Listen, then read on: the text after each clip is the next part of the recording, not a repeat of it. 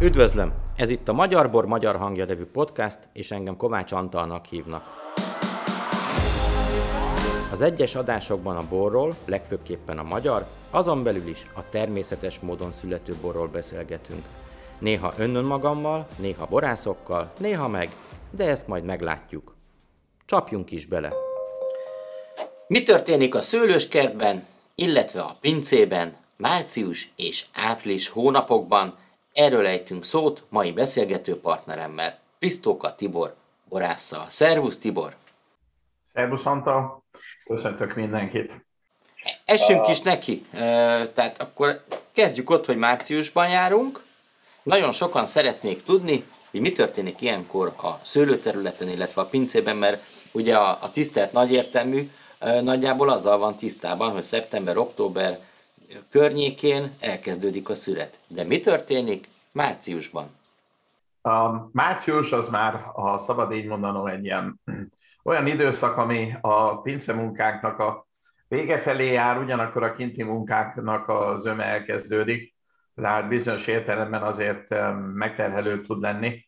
Nyilvánvalóan megint csak az időjárásnak a függvényébe.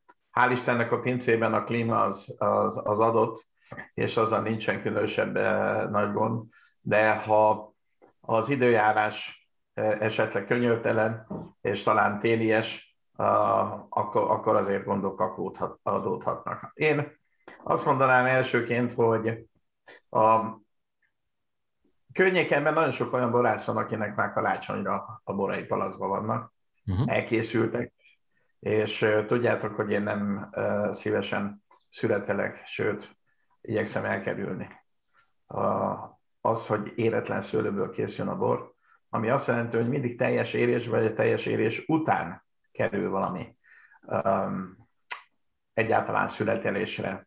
Ez azért nagyon fontos, mert uh, könnyen előfordulhat, hogy, hogy uh, egy hónappal, másfél hónappal uh, később kerülnek a pincébe be a, a, a szőlők, és ott már uh, később kezdődik azoknak a feldolgozása. Csak egy példát hadd mondjak most, és egy picit fájdítom a szíveket. Egy um, késő leszületelt olasz szízlingünk, ami gyakorlatilag november utolsó napjaiba került be a pincébe, és egy késő leszületett Riesling szilvánik, ami ugye egyfajta csodának számít a múlt évben, és azért a október, maga a szeptember se, az október, meg a november is, az gyakorlatilag elég elkeserítően csapadékos, nedves párás volt, ami ugye nyilvánvalóan abba az irányba mutat, hogy a szőlő tönkre megy, lerohad. Uh-huh. Hát én nem is hinném, hogy mondjuk a mi borvidékünkön másnak volt még tőkén fönn szőlője, de hát mi azért becsomagoltuk a szőlőt, mint tudod, és a fóliába, um, mikroperforált fóliába, amit Németországban a, a jégborok készítésénél használnak, meg tudtuk a szőlőt óvni, és szét, szándékosan szétszedtem a szabad így mondom olasz lingret és a Riesling szilváni. És ezt azért mondom el, mert ennek a pince munkája ugye azzal jár, hogy a későn született, hosszú ideig seprőn tartott borok, kevergetett, batonázsolt fehérboroknak egyáltalán a leerjedt állapot utáni munkafázis az legalább egy három-négy hónapot igénybe vesz. Tehát nagyjából az, hogy kevergettük a bort, a hízlatuk, ez, ez egy folyamatos munkát ad, uh-huh. de ezt követően a, a bornak a gyakorlatilag a palaszbarakás az az elmúlt napokban, annyira az elmúlt napokban, hogy mit is írunk most? Kedv van? Hétfő? Hétfő. Hétfő. És konkrétan pénteken palaszkoztuk le azt a Riesling Szilvánit, uh-huh. és a olasz Rieslingünk, amit itt um, sokan kétkedve fogadnak, hogy most asszús, nem asszús, többet. Inkább mondjuk azt, hogy mi csak egyszerűen úgy hívjuk, hogy decemberi Riesling, és aztán volt egy ilyen, ami ugye kegyelem néven híresült el. Ezzel is folyamatosan munka van a pincében. Hát csak annyi, hogy a pincébe bemenve megkeverjük, fölkeverjük a bort, batonázsoljuk, ez is egy kis időt vesz el. Persze hát a legnehezebb része az, hogy a borokat figyelni kell, hogy fejlődnek.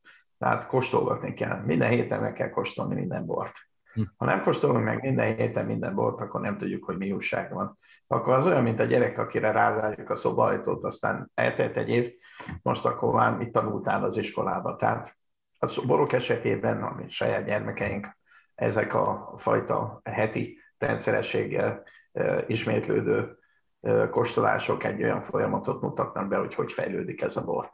És a borásznak itt a legnagyobb felelőssége, hogy abban az optimális időben avatkozzon be, hogy mikor kell fejteni a bort, mikor döntünk úgy, hogy a bor kész van, hogy palaszba töltött, töltése alkalmas állapotban van, ezek mind ilyenkor. Február, március, áprilisban dőlnek el, uh-huh. és hát, mint ahogy mondtam, az olasz ízing még, még pillanatnyilag is messze van, talán már június környékén kerül palaszba. Ugyanígy ilyenkor jobban érünk arra rá, hogy az előző évjáratok vörösboraival foglalkozunk. Uh-huh. Ugye a vörösborok nálam mindig fahordóban és mindig uh, hosszabb időt töltenek el, tehát um, akkor, amikor a pincében dolgozunk, eljednek a borok. Gyakorlatilag uh, szeptembertől azt mondom ugye, hogy november közepéig, végéig, a évjárak főjenyében, az ott óhatatlanul mindig um, azzal jár, hogy ott van muslica, azzal jár, hogy ott hőmérsékletváltozások, mozgások vannak. Tehát ilyenkor az ember nem áll neki nyilván palackozni. Mi nekünk, te ismered, egy kb. 50 méteres hagyományos pincék van, ami minden munkafázist ott végzünk. Tehát ha nem tudjuk a pincét szétválasztani, akkor a munkafázisokat kell szétválasztani, és azokat tudjuk most ilyenkor elkészíteni, elvégezni.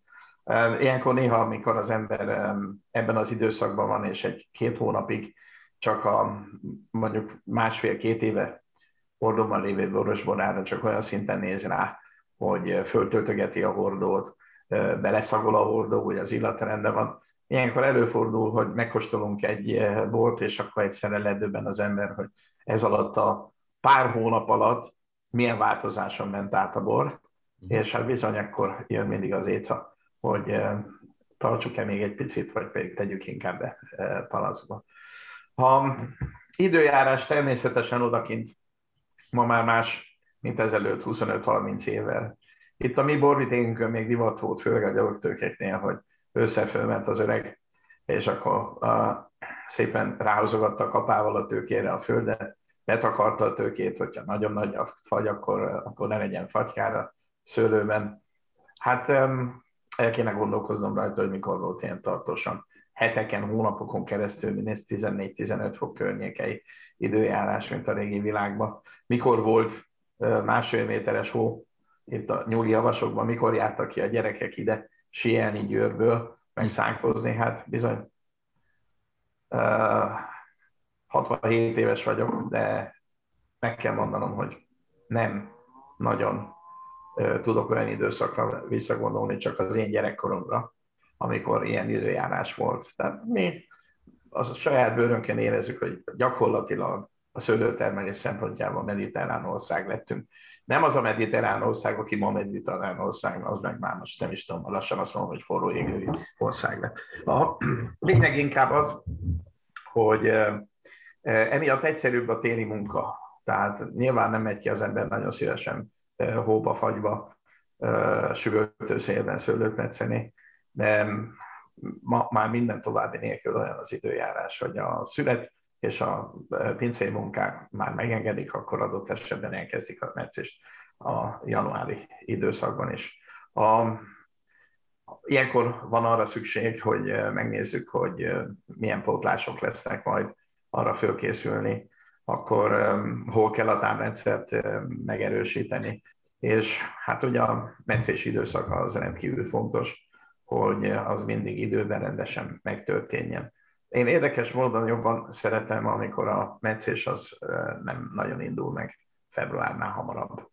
Tehát jöhetnek még esetleg olyan uh, fagyos időszakok, vagy az elmúlt években volt olyan, hogy um, 10 fokos december, uh, 10-12 fokos január, gyakorlatilag egy-két mínuszos február, és ott álltunk, hogy márciusra már szinte teljesen fölé lett a természet, és már a szőlő is teljesen aktív volt, és a meccés megtörtént, akkor már a kibújók is rügyeskék szépen elfagytak. uh-huh. és akkor már a csapra adott szőlőnél az ilyen vésztartalékok léptek működésbe. Hogyha ha egy picit többet várunk rá, akkor azért az ember egy kis gyakorlattal ezt ki tudja védekezni. Látja, hogyha érni esetleg olyan fagykára szőlőt, akkor a meccésben is másféleképpen lehetne dolgozni. A, most nézem a naptárat, ugye most már áprilisnak. Ugye, most áprilisban vagyunk benne rendesen. Igen, és gyakorlatilag a rügyek azok már kipattantak, ilyen kis picike, kis zöld hajtásvéket lehet látni a szőlőn. Tehát e, idáig illik eljutni, hogy erre az időszakra a szőlőveszők hajlékonyá válnak, megternek a, a, a nedvel, ilyenkor nem töri le az ember, hogy a lekötözés és ebben az időszakban, márciusban és áprilisban a szőlőknek a lekötözése, a tábrendszerhez való rögzítése, ez egy fontos dolog. Megtörténjen az első lemosó permetezés, tehát még akkor, amikor a ügyek ki sem fakadtak, ezt ugye március elején szoktuk elvégezni. Mit mosol le ilyenkor ezzel a lemosó permetezéssel? Ez mit most le? Ez ugye egy kén és résztartalmú ö, ö, szer, amivel mi szoktunk ö, mész, ö, permetezni, és gyakorlatilag főként az esetleges gombabetegségekkel kapcsolatos problémákat oldja ez meg. Uh-huh. Tehát nyilvánvaló a természet az él, és a szőlővel együtt élnek mindenféle olyan fertőzések, bakteriális fertőzések, amikkel szemben ilyenkor már mi tudunk védekezni. Ha ez egy fontos dolog, hogy amikor a rügy bontja magát, akkor azok a spórák ne legyenek ott feltétlenül a közelben, amelyek esetleg már akkor okoznának valamiféle problémát. Tehát a, aki gondos és látja és figyeli azt, hogy várható egy olyan kártétel, ami ezelőtt 5-6 évvel elég rendesen megvolt, uh-huh. hogy a időjárás miatt, a fagy miatt és a ideg miatt ez a... Ma most nagyon héten akartam kimondani ezt a kis fürgemászó kis kukacot, amelyik különben a cseresznyének és a megynek a közepét, a magnak a közepét szereti kifúrni. Uh-huh. Ez minek utána nem találta meg a megyet és a cseresznyét, így a szőlőket teljes mértékben tönkretette. Ezeket a kis rügyeket, amik most jelennek meg, ezekbe szépen befúrta magát, és a rügynek a belső részét ez, erre van ráizgulva. És az ember nem lát semmit belőle, nem vesz észre, örül, hogy indul a szőlője gyönyörű, aztán egyszer csak azt vesz észre, hogy ami eddig rügy volt, az már elszárad, és nem lesz belőle. Hm. Ilyenkor um, az ember, ha ezt figyeli, akkor a tőkéket meg lehet védeni úgy, hogy ilyen kis öntapadós ragadsa körbe tekeri, és akkor ha ilyen kártétemény képződne, ezek a kis dolgok szépen beleragadnak. Tehát a, nagyon nehéz dolog, amikor egy nagy szőlővel kellene nekünk 40-50 hektárral foglalkozni, akkor teljesen más világban érezni magamat ez a világ, amit nekünk itt van ezen a eh, két hektáron, egy picit más. És ez a világ az, amivel az ember szívesen foglalkozik. Erre mai napban még azt mondom egyre kevésbé, de még eh, mindig megvannak a, a barátok, ismerősök, akik ebbe segítenek. És gyakorlatilag ez a, a munka, ez a feladat, amit ilyenkor el kell végeznünk, uh-huh. hogy mire aztán a három-négy leveles állapotába kerül a szőlő, addigra minden szépen meg legyen támrendszer, rendesen álljon, de legyen rendesen kötözve, és ennyi. Azt kérdik mostanában nagyon sokan tőlem a vásárlóink, hogy egy április kapcsán, hogy egy, ez az április, ez a mostani, ez nem a megszokott lefolyású, annál jóval hűvösebb. Emlékszem, hogy tavaly, tavaly előtt ilyenkor már kardigánban, ingben lehetett szaladgálni az utcán, jó idő volt, de most ez egyáltalán nincs így, hogy nem túl hűvös ez az április a szőlőnek? 15-e tájékán ugye itt leesett két centi jó, meg fújt egy kis szél, és az ország megállt három napra, ugye? Igen. A, az időjárás áprilisban, mit szoktuk mondani, április bolondja. Áprilisban mindig benne van ez a nagyon szélső, szélsőséges időjárás. Itt is benne volt, két héten, március végén, április elején azért itt olyan időjárás volt, hogy itt mindenki kint volt a hegyen, most pláne ebben a vírusos időszakban nem mehettek plázázni az emberek, nem mehettek bevásárolni az emberek, nem mentek messzire utazni. Győrből kijöttek, itt a Vaskap utca úgy nézett ki, mint a plázs, tehát itt 30-40-es csoportokban jöttek, mentek az emberek fel a kilátóba, tehát jó idő is megvolt. A, szerencsére a szőlő szempontjából az a fagyos időszak, ami három-négy napra bejött, és ami minket nagyon uh, rosszul érintett, mert azt azért te tudod, és azt is elmondom, hogy nekünk egy-két speciális gyümölcsünk is van, a rózsakajszi régi magyar fajták, a naspolya, a japán bírs, bírs, a japán szilvafajták, amiből különleges és finom pálatokat készítünk, ezek, ezeket is meg kellett védeni nekünk, ugye ezzel is kellett dolgozni. Ezzel talán még most több munka volt, mint a szőlővel, a fáknak az meccése, lemosó permetezése, megvédése adott esetben a, a fagytól. A szőlő szempontjából nem okoz semmilyen problémát, tehát itt nem volt olyan gond, ami mm, ráhatott volna a szőlőre. A szőlő nagyon szenzitív, érzékeny, de hát ha még talán azt mondanám, hogy a kis beépített hőmérsékletjelzői, ezek úgy dolgoznak, hogy, hogy amikor kicsit hősebb az időjárás, egy csöppet visszaáll a szőlő. Tehát most már jövő héttől újból jó idő lesz, én azt gondolom, hogy jelen pillanatban az ideális a szőlőnek az, hogy megfelelő időszakban most megjön a megfelelő csapadék, így a talajnak az a réteg át tud ázni, ami aztán pótolja lefelé menve a, a, a szőlőnek a megfelelő nedvességet, hogy indulni, tudjon. Hogy a szőlőnek örülünk, hogyha nagyon mélyre lemennek a gyökerei, de a mélyre lehúzódó gyökérzet a lombozat nélkül nem tudja azt a turgornyomást, ami révén föl tudja szállítani a szőlőnek a tápanyagot, tehát ilyenkor a talaj közelben lévő gyökérzet, az fontos, hogy a szőlő indulni, levészetet bontani, és aztán utána majd zsendülni tudjon. Aztán megvan ez az állapot, akkor majd jöhet az érték lentről, a gyökerek mélyéről. Tehát én nem aggódom az időjárás miatt, én azt gondolom, hogy pillanatnyilag, ha minden ugyanígy menne, mint most, ugyanennyire menne jól, mint most a következő hónapokban, akkor azt gondolom, hogy lehetne egy szép ideális időjárás, amihez azért kell majd egy kis májusi csapadék is, aztán kell ugye júniusban az az időszak, amikor elegendő a napsütés, de nem ég a szőlő, aztán ez ugyanígy júliusban folytatódjon.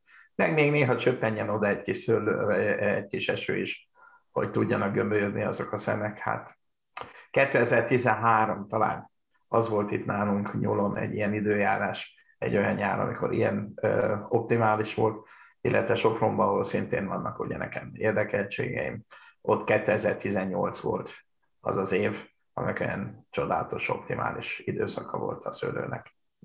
Tibor, nagyon szépen köszönöm, hogy bevezettél bennünket március és április rejtelmeibe, hogy mi történik a szőlőterületen és a pincében, és további sok sikert, jó munkát, jó egészséget kívánunk neked. Köszönöm szépen. Köszönöm Antal én is a beszélgetést, és remélem, hogy a hallgatókkal találkozunk is nálad, vagy nálam, mindkettőnknél. Így legyen.